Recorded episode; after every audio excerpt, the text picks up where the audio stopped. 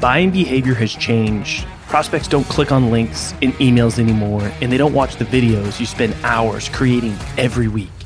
Instead, send personalized gifts and memes using VidU. You can quickly create engaging, personalized content that immediately grabs your prospect's attention, helps you stand out in the inbox, and does it all without forcing them to click anything or go anywhere.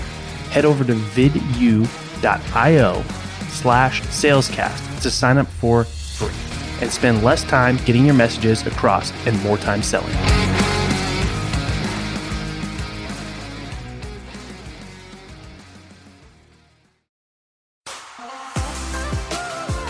In the world of sales, you either sink, swim, or break through to the next level.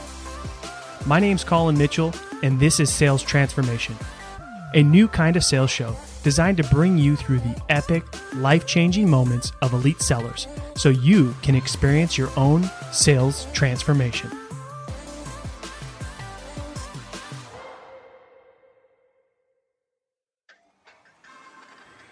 Hey, before we start today's episode, I wanted to bring you in on the best-kept secret in B2B sales. If you're serious about social selling and your only strategy is cold DMs through LinkedIn, you're missing the mark big time. Learn how a fully managed revenue-generating podcast can change your life and your pipeline at salescast.co.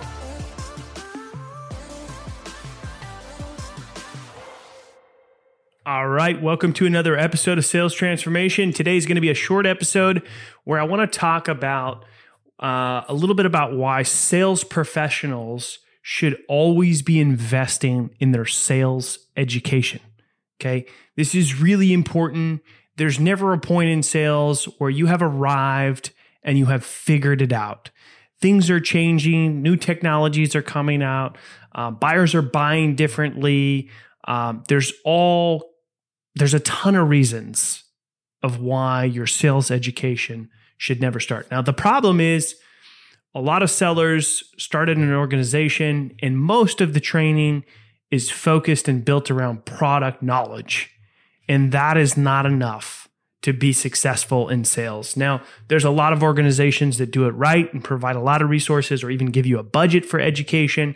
If you happen to work at a place like that, then that is great, but not everybody is that fortunate.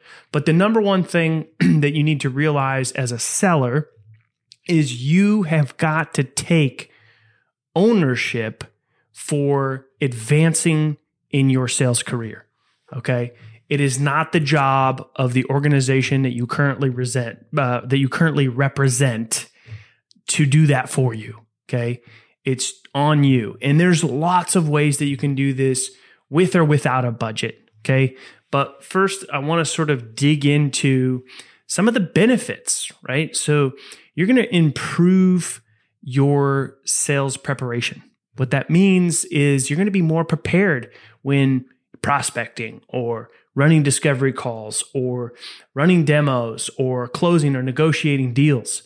You're going to feel more prepared in those moments. Now, you can read books, you can take courses, you can follow people on social, you can listen to podcasts. All of that stuff is great so that you're going to show up prepared.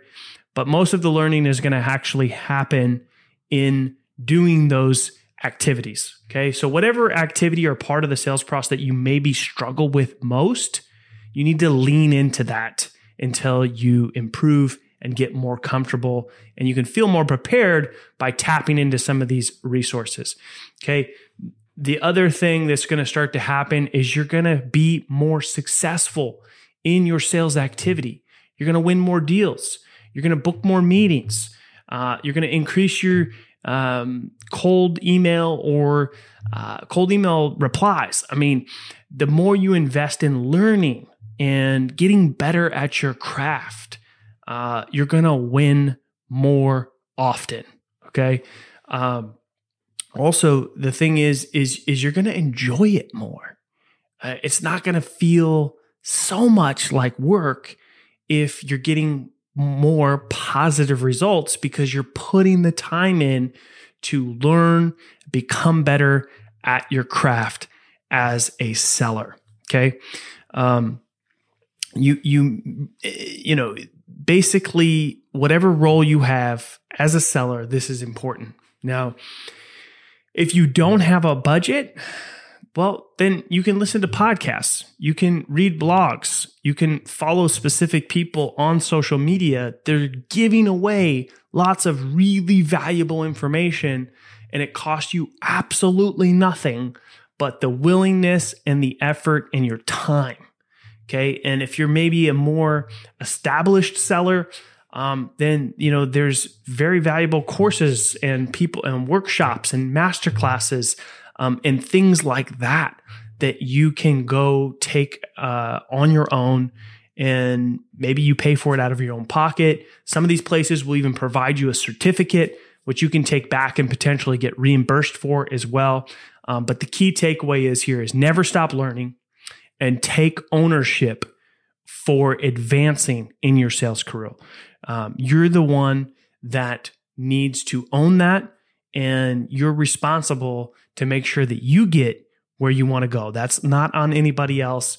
And if you're not achieving your goals, you're not advancing in your career, then it's probably because you're not taking enough time to better yourself, to master your craft, and continue your sales education.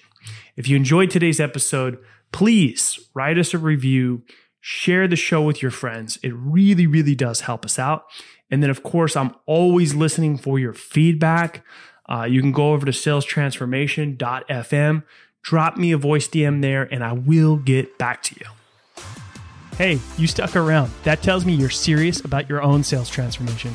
If you're tired of doing things the old way and want to get started in your journey with other people on the same path, head over to salescast.community and crush your numbers on your leaderboard. Yeah, it's free. salescast.community.